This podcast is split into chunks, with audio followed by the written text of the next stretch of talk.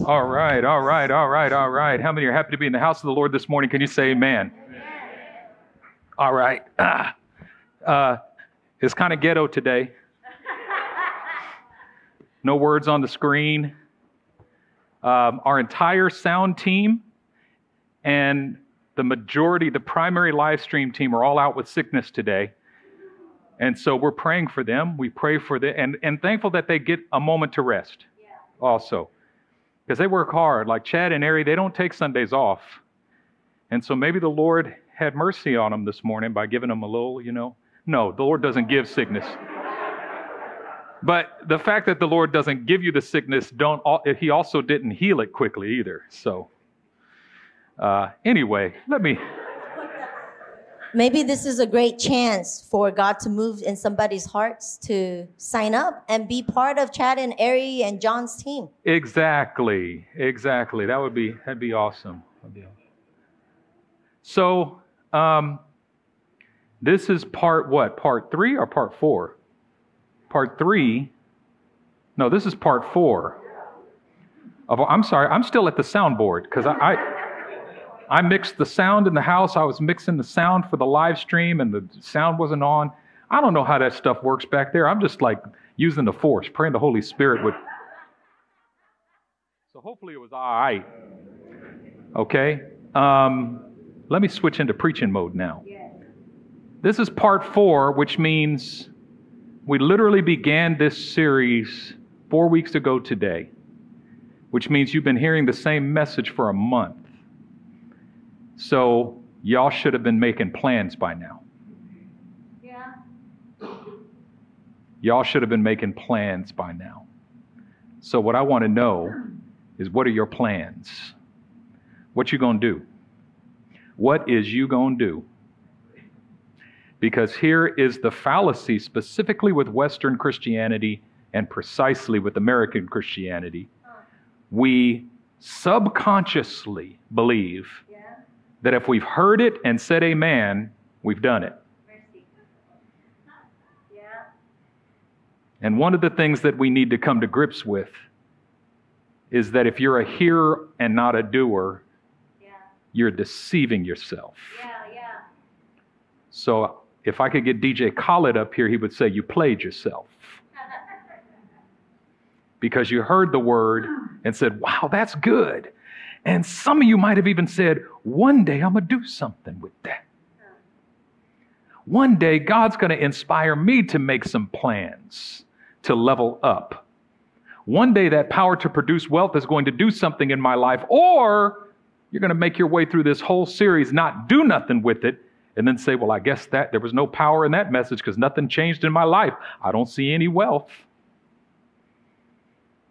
I'm going to give you one verse of scripture today. It's Proverbs chapter 22.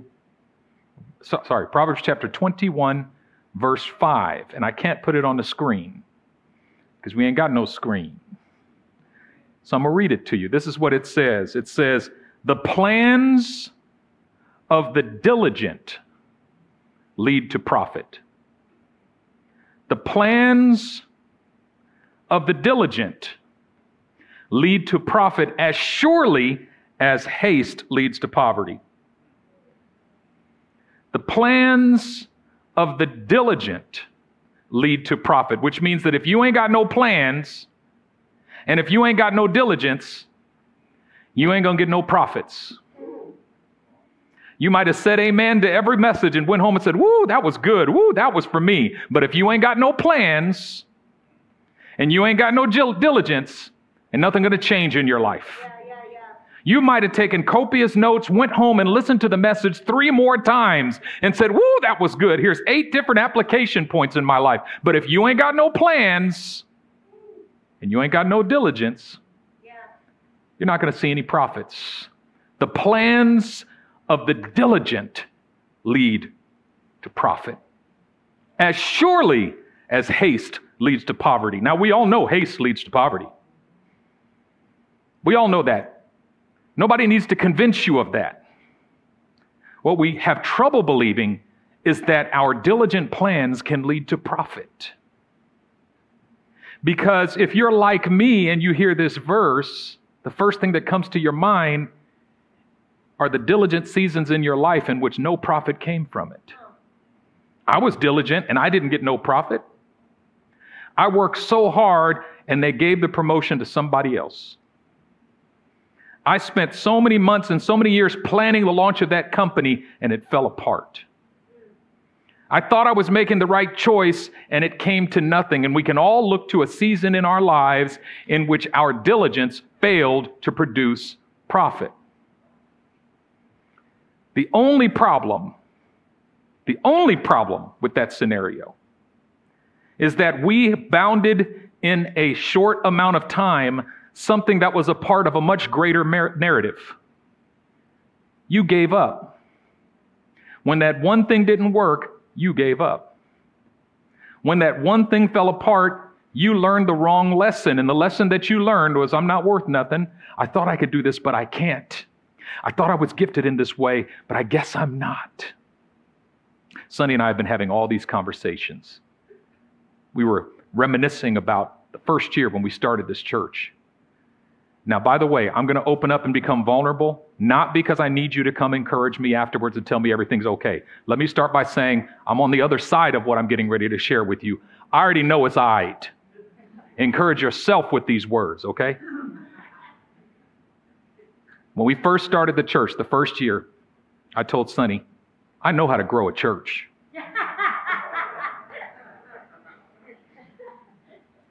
There's a lot of things I don't know, but how to grow a church, I can do that.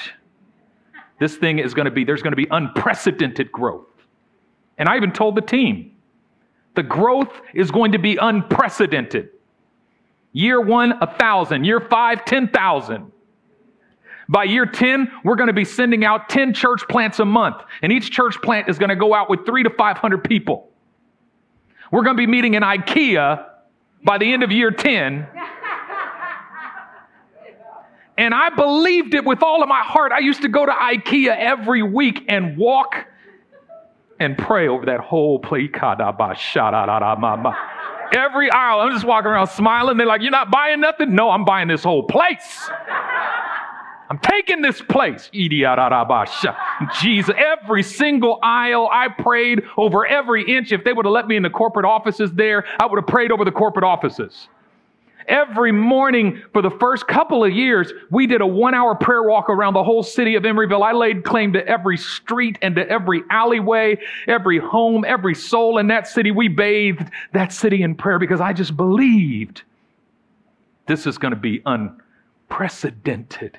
I know how to grow a church. And I told Sonny a couple weeks ago, a few weeks ago, remember when I said I knew how to grow a church? I guess I, I guess I didn't. Because if you would have told me 18 years ago, 18 years from now, you're going to be smaller than you are today, I would have called you a liar, a false prophet. I would have asked you to go find another church. That would have hurt me so deep, I wouldn't have believed it. Yeah. And I said to my wife, I'm like, you know, I thought I was like a good pastor, you know? I thought I knew what I was doing. I thought I was a dynamic leader. I thought I was a great preacher. But if I'm such a great preacher, how come they don't come back? Maybe I preach so good they don't need to go to church for three four weeks. Maybe I'm so anointed, they just like, I, I got a lifetime, that one message, that I don't need no more. We came up with all these reasons. You know what I've been challenged by the Spirit of the Lord in this season to do? To go back and review my, am sta- my I am statements. Yeah. And ask the question are these I am statements in agreement with the Spirit of God? And my I am statements tend to be negative these days. I am not. Yeah. I am not an administrator. I am not a great leader. I am not good at growing things. I am not. And as soon as I make an I am statement, what I as soon as I make an I am not statement, what I'm actually doing is putting a period yeah, yeah. at the end of my trial and saying it will never get any better than this. Yeah. I'll never figure this out. I'll never be able to break through this level. I will always be stuck here because this is who I am. Breaking through, I'd have to become somebody that I am not. And as soon as I do that, I put a limitation on what God can do for me and through me because now I'm dictating to God what He can do for me because of who I believe I am and who I believe I'm not. Yeah, yeah. I am not. I am not. Isn't that what Moses did? God says, Moses, I got such a great plan for your life. I'm going to send you to Pharaoh. You're going to tell him, let my people go. I'm going to use you in a mighty way. You're going to bring my people out of Egypt. And Moses said, uh, I am not a very good speaker. I don't talk so good. I am not. God, your plan for my life is hindered. It's limited to who I am not. Who I am not puts a limitation on what you might do through my life. And God, it says God burned with anger against Moses when he said this. How would you like God to burn with anger against you? You want to see God get pissed? Try telling him who you are not when he's telling you who you are.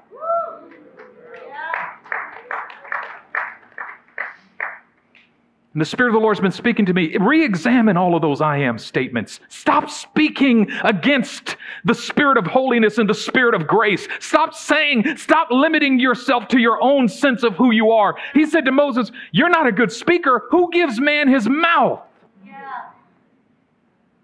You ain't got to be a good speaker. I'll tell you what to say. I'll put my words in your mouth. Moses, I didn't ask you if you're a good speaker. I didn't ask you about your personal abilities. I did not ask you whether you were good or not.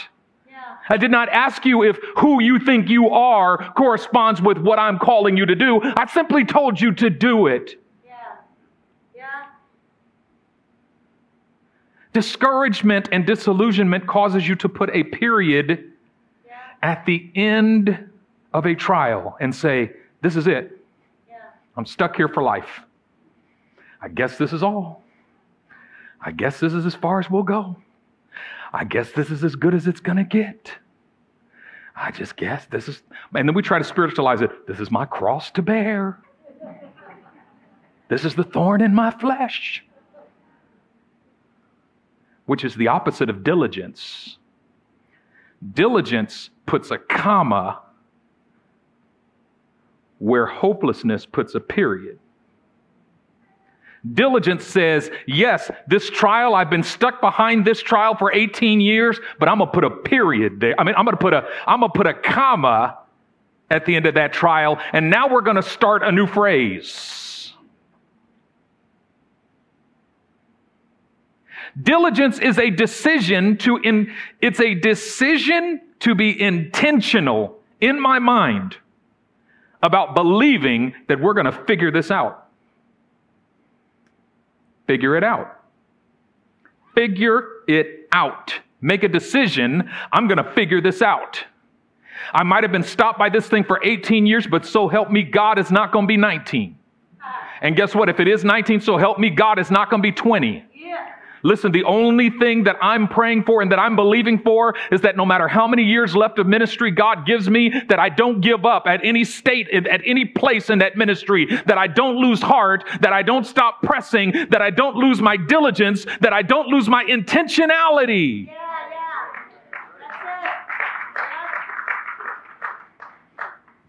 The plans of the diligent. Two words there, plans. That word in the, in the Hebrew for plans, I've got to read it to you because I'm going to mess it up. Mahashaba. Say that. Mahashaba. Now go spit that out before you know. Mahashaba. It means intention, curiosity, thought, or imagination. The plans of the diligent, the mahashaba of the diligent, meaning the intentions. Yeah of the, of the diligent, the thoughts of the diligent, the curiosity of the diligent. Episode one of my podcast about the Benjamin podcast, I interviewed a young man by the name of Elijah Kang, and he said he became curious. What can I do to make some extra money? He was 14 years old at the time. He became curious, and so he thought, I can sell some stuff on eBay. So he went around the house looking first. He searched his room for stuff that he wanted to get rid of, and he started selling Pokemon cards and Legos and stuff. And he sold a Lego man for 40 bucks, and he sold a Pokemon card that he got in a $4 pack for $40. And he was like, I'm going to be rich. Well, when he ran out of his own stuff to sell, he started secretly like trying to sell his sister's stuff and then his parents' stuff, and he got caught a couple times and he had to stop. And he thought, okay, that's the end of that. So, next level curiosity, what's next? And then he realized, I'm passionate about shoes. How can I take my passion for shoes and turn it into a moneymaker? His passion met his curiosity. Makashaba. It's curiosity. It's starting with the question, what's the, ne- the next level to this? Yeah. Without makashaba, you're stuck at the level you're at. You simply assume, well, this is it. This is life. Three hots in a cot. Thank God. Amen. Hallelujah. But makashaba says, but I believe there's another level. Yeah. What's the next level? And let's say you're already rich, then what's the next level of generosity? Yeah. You're already balling. Okay, great. Don't just stop like the rich man who said, Hey, I got all I need. Let's just fill our barns with plenty. Let's just build bigger barns and then say to my soul, Eat, drink, and be merry, soul. You done it. And God said, You fool. Yeah. This day your soul shall be required of you. Then whose will all those things be? Yeah. Complacency. Yeah. The whole idea that I've arrived anywhere in this life is wrong headed. It's either what's the next level of breakthrough or what's the next level of generosity. Yeah. What's the next phase? Was listening to Jackson Senyonga, the pastor from Uganda, and he told the story about when he first started his ministry. He laid on his face for three days, for three days, and he cried out to God, and God gave him a, a list of promises, and he wrote down these promises that God gave him over, a, over this three day period. And then every day he prayed over those promises, and he said 10 years in, he looked at his list and realized that every one of those promises had been fulfilled. And so he laid on his face for three days and thanked God for fulfilling all of his promises. But then he woke up, he stood up and realized he felt lost. He said, because if I don't have any promises to stand on. How am I going to take the next step? So he laid back down for three more days and asked God for more promises. And God gave him another list of promises for the next 10 years of his ministry. The question is, what is the next level? God is always looking to the next level. Yeah. Jeremiah 29 11, for I know the makashaba, the thoughts, the intentions that I, the plans that I have for you, says the Lord. Thoughts, plans, intentions of good not of evil to prosper you, which means God is thinking of your next level. He's always thinking about what's next for you, what's in store for you, what kind of breakout, what kind of increase He has for your life. Yeah. It's intention. It's not simply reflective thought for the sake of reflective thought. It's not philosophy. Philosophy is about kind of understanding the way things work, but there's no intention in philosophy to do something with it. And most believers are philosophers. We listen to messages, we listen to sermons with a philosophical mindset. I want to understand this. I want to glean from this. I want some cool, you know, things that I can repost from this and, and I can tweet. That's the most we do with it is tweet it. But that's not mahashaba. God is looking for makashaba, something to be born in your heart that says, I'm going to do something with this. I'm not just going to listen to this, I'm going to do something with this. I was talking to a friend of mine and he said, How many books have you read in the last year? I said, I three or four. He goes, Man, I read like 40. And I was like, Cool, which books have you read? And he named a few. I said, Oh, I read those two actually. Isn't it cool about blah, blah, blah? And I start talking to him. He goes, I don't remember a single detail from either one of those books. And I realized that I read three or four books but I read three of them two times or more. Meaning, when I read a book, I don't read it philosophically just to go, oh, that's a cool idea. I want to figure out what am I going to do with this? I want to learn it well enough and intensely enough so that I can actually act upon it. I can actually apply it in my life. And until it changes something in my life, I'm not done with that book yet. Yeah, yeah, yeah. Mahashaba the plans. The plans. Do you have any plans?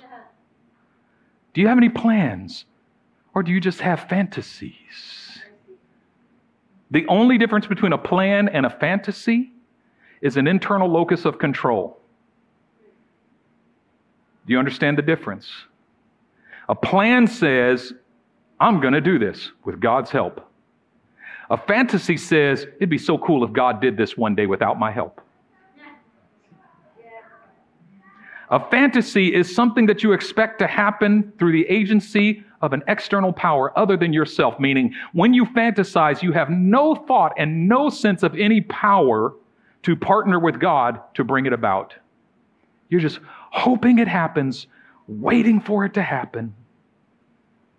But a plan, God's going to help me figure this out. Through Christ, I can do all things. I can do all things through Christ who gives me strength.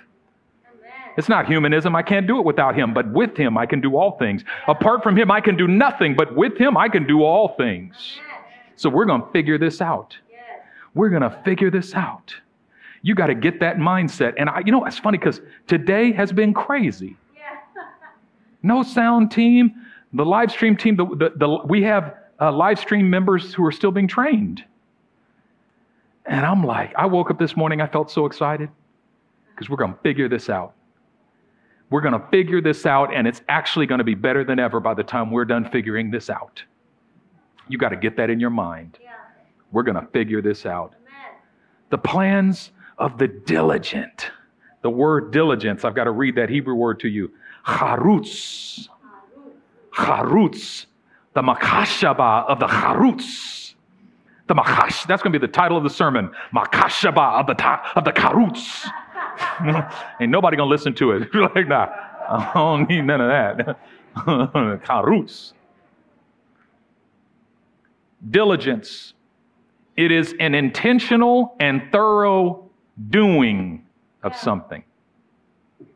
Harutz is an intentional and thorough doing of something. Because we tend to think of diligence as a way of thinking. Our plans are what we think, and our diligence is the way we think. No, our plans are what we think, our diligence is what we do. Yeah. It's only the plans of the diligent that become profitable. Because the diligent think and they make plans, and then they act and they produce actions. Yeah. Inspiration without execution is meaningless. At the end of the day, that inspiration dies. Yeah. Because some of you are still thinking, maybe in a year or two, maybe one day the Lord will activate what He spoke to me in this series and I'm going to do something with it. No, this is a window of opportunity. And an opportunity of a lifetime must be grasped within the lifetime of the opportunity. Yeah. When God speaks, it's always a window. If God speaks about sexual purity, it's time to get sexually pure right now. Amen. When God speaks about the power to build wealth, it's time to produce wealth right now. If God, whatever God is speaking, that is an opportunity because God's word always produces its own content. Yeah, yeah, yeah. When God said, Let there be light, the very word that He spoke went out and produced light. Amen. When God causes light to shine out of darkness in our hearts, the very word that he speaks opens our hearts and causes the light of the glory of Christ to shine in our hearts. So when God speaks, that means it's time. When Jesus began his ministry in Mark 1:14, he said, "The time has come. The kingdom of God is here. Repent and believe the gospel. I don't care if you don't feel ready. I don't care if you feel like this isn't my time. Jesus said, the time has come. And whenever the word of God is being preached, a time has come. Whatever the content of that word is, the time has come for it now. And you've got to refute, you refute that power, that, that lie of the devil in your heart that says, not now.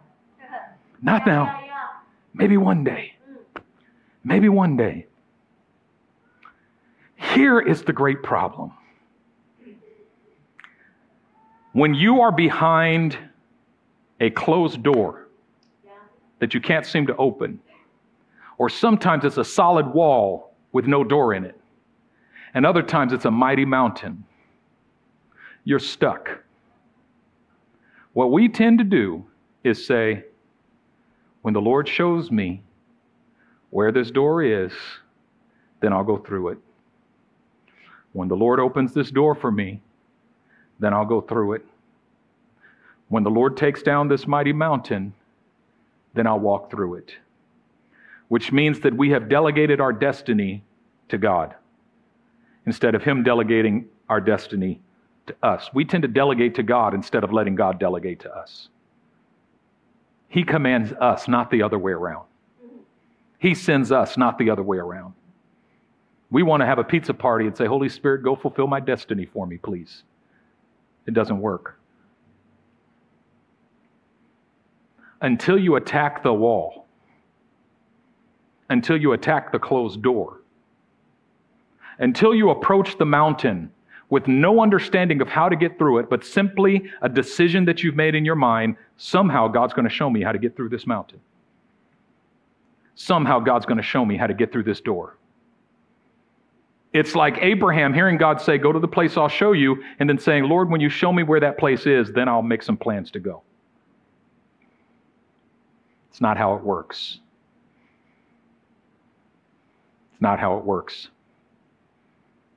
In Joshua chapter 5, we find Joshua and the children of Israel beginning their conquest of the promised land.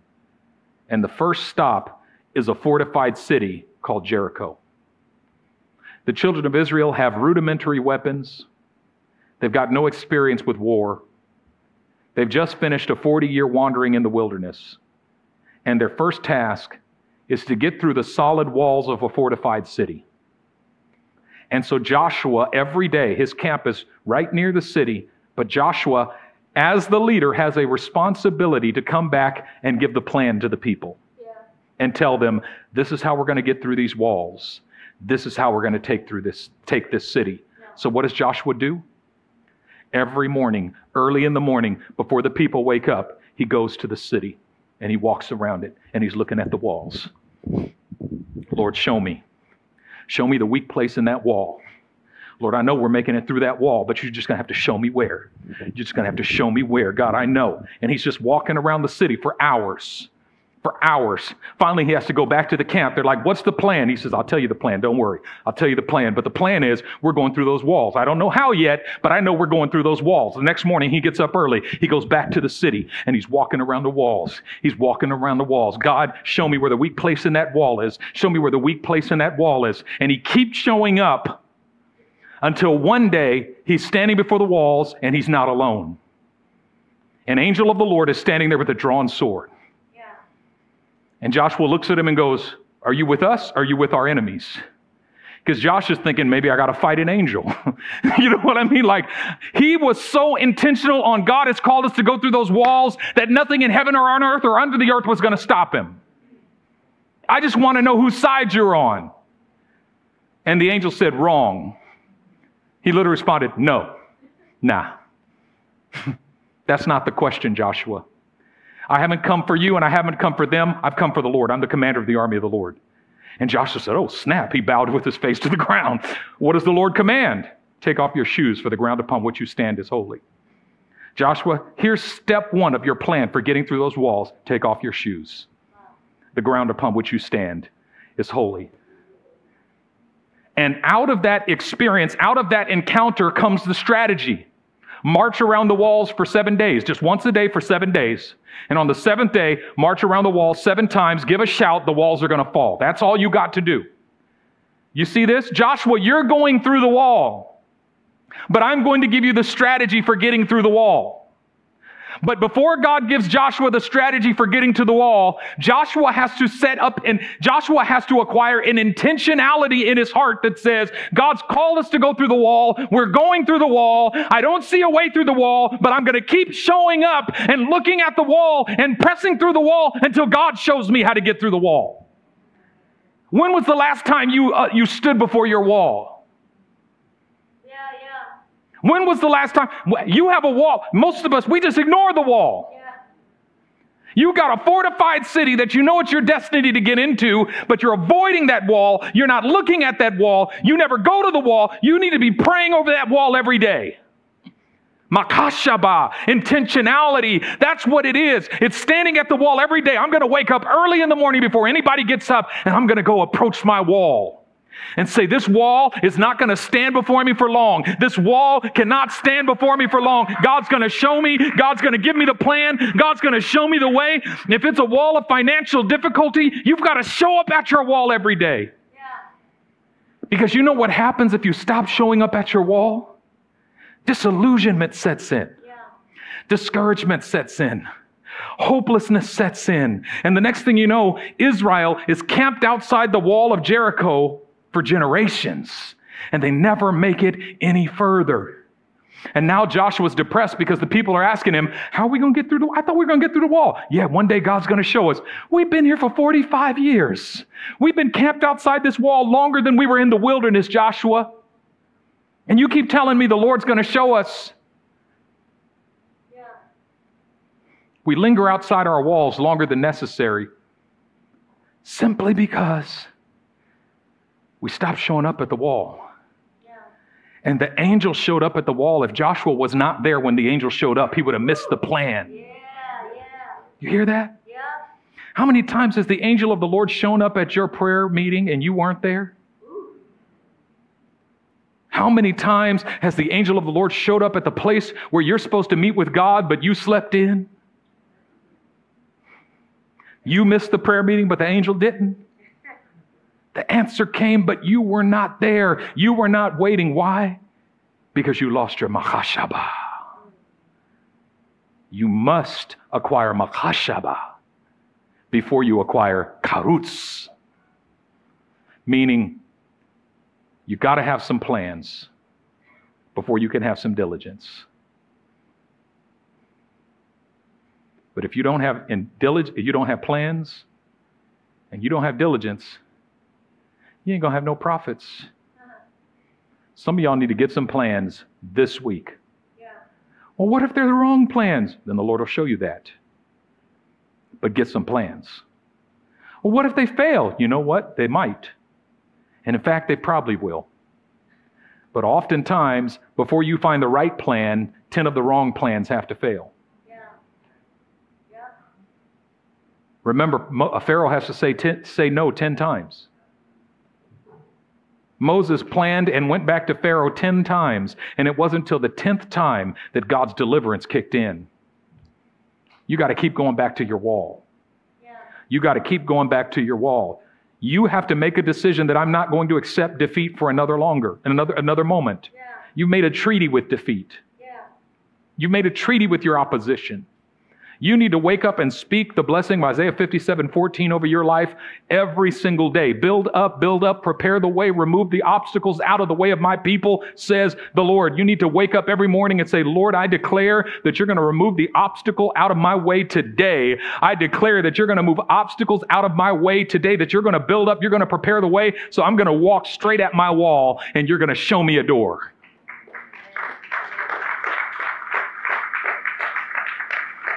And if you need a faith booster, you need to get up and go to Target or to some grocery store and just walk right up to those automatic doors. And when they open, just hallelujah.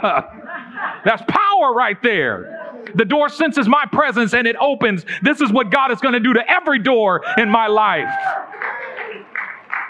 You need to just dance in front of that door. Say, This is what God's going to do. This is what He's going to do to the spirit of poverty over my life. This is what He's going to do to my business plans. This is what He's going to do to my investing. This is what God's going to do. He's going to open every door. Amen and amen and amen. Come on, somebody. Charutz.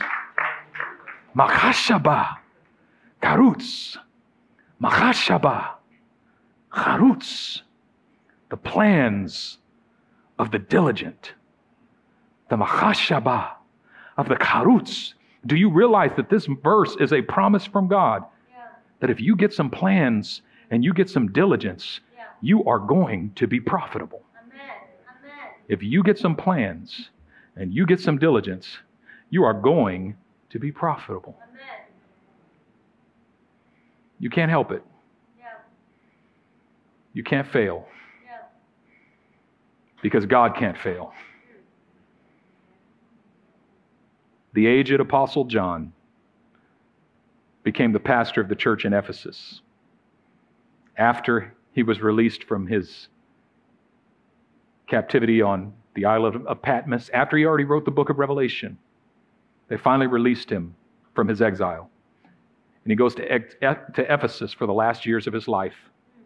He was in his 90s and they would pick him up and carry him up to the pulpit every Sunday. And he would stand before the church at Ephesus and say, Beloved, let us love one another, for love is of God, and everyone that loves is born of God and knows God. He who does not love does not know God, for God is love. Let's pray. And he would pray. And then they'd carry him up the next week and stand him up on the pulpit, and he would say, Beloved, let us love one another. And then the next week, Beloved, let us love one another. And finally, one week, somebody took him aside and said, Why do you keep preaching the same sermon to us every single week? And he says, Because you're not doing it yet.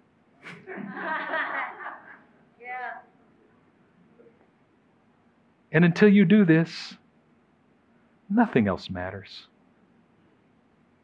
Maybe for the rest of this series, I'm just going to get up here and say, the plans of the diligent lead to profit. Do you have any plans yet? No? Then you ain't got no diligence either. Let's pray. God, give them some plans. And I'm going to come back the next week. The plans of the diligent lead to profit. You got any plans yet? No? Go get some this week so I can preach a different sermon. Make a decision. Make a decision. One of the interviews I did was with Guillermo uh, Willie Perez, founder of Sliver Pizzeria. And he said when he went to the ABBA conference, he discovered that he was a child of God. And he said, if that's true, then nothing is impossible for me. And he said, when I embraced that in my heart, this whole realm of possibility opened up in my mind. And I said, if that's the case, then I should try something. Yeah. I should step out in faith. Yeah. And when he felt the call of God to do the, the pizzeria, he said something took hold in him and he just believed, I don't care what anybody says and I don't care what hell or hot water I got to walk through, I can't fail. Yeah. He said, I just didn't believe it was possible to fail. Yeah. And he said, I worked around the clock, but God made it succeed. Why? Because I'm a child of God. I'm a child of God. When you really embrace that and get a hold of that, you begin to believe beyond believing. My plans can't fail. Come on, somebody. The plans of the Lord stand firm. Heaven and earth will pass away before his word passes away. Come on, somebody. Get a hold of that. All right. Yeah, come on up, worship team. You said, I believe. You said it, it is done, just that part. He said it, I believe it. He said it, It's done. it's done. You know, most of the time I'm asking you to make a decision to receive Jesus Christ as your Lord and Savior. If you haven't done that, that's a good place to start. Yeah. And if you have done that, I'm going to ask you to make a decision this week to act on this word. Because some of you are going to your small groups and having wonderful small groups, but ain't planning nothing. Plan something. Get some plans from the Lord. Get some plans from the Lord. Get some ideas from the Spirit of God. Make a decision. Uh, that's how the Spirit of God has been stirring my heart. In August, the Spirit of God was stirring me with this whole series. It's saying, stop crying about what you lost. Yeah. Stop weeping over what you thought was going to happen and didn't happen. Get over it. Yeah. Thus says the Lord three words that will change your life get over it. Make a decision to stop weeping about what you lost. Stop weeping for Saul. And by Saul, I'm not talking about persons who used to be on our staff. They were not Saul, those were godly people. So it's not about that. The point I'm making is we can be, we can be so devastated over what we've lost or failed to achieve or failed to accomplish that we miss the fact that the Spirit of the Lord, that the angel of the Lord is standing in front of you with a drawn sword. And saying, Take off your shoes, for the ground upon which you stand is holy. Your destiny is upon you. The walls that are impenetrable are about to come down. That's the word of the Lord to you today. That's the word of the Lord. But that word of the Lord demands your decision. You got to make a decision. You got to make a decision. You got to make a decision. Father, I pray today in the name of the Lord Jesus Christ that by the Spirit of the Lord you would grip every heart, you would grip every soul, you would break the bondage of impossibility off of every soul. The lie of the devil that says, This is where I am and this is all I'll have and there's nothing more and there's no future and there's no hope. Lord, that is an accusation against you. You know the plans that you have for us plans of good, not of evil, to prosper us and not to harm us, to give us a future and a hope. But God, you are calling us to, to make plans.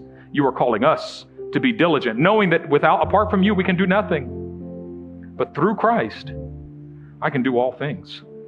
Strengthen, strengthen and encourage your people today. I pray right now by the Spirit of God, by the power of the Holy Spirit, and in the name of the Lord Jesus Christ. Amen. Stand up on your feet now. I want you to lift up your hands. We're just going to sing this just for a moment. He said it. I believe it. What are the words? It is done. Come on.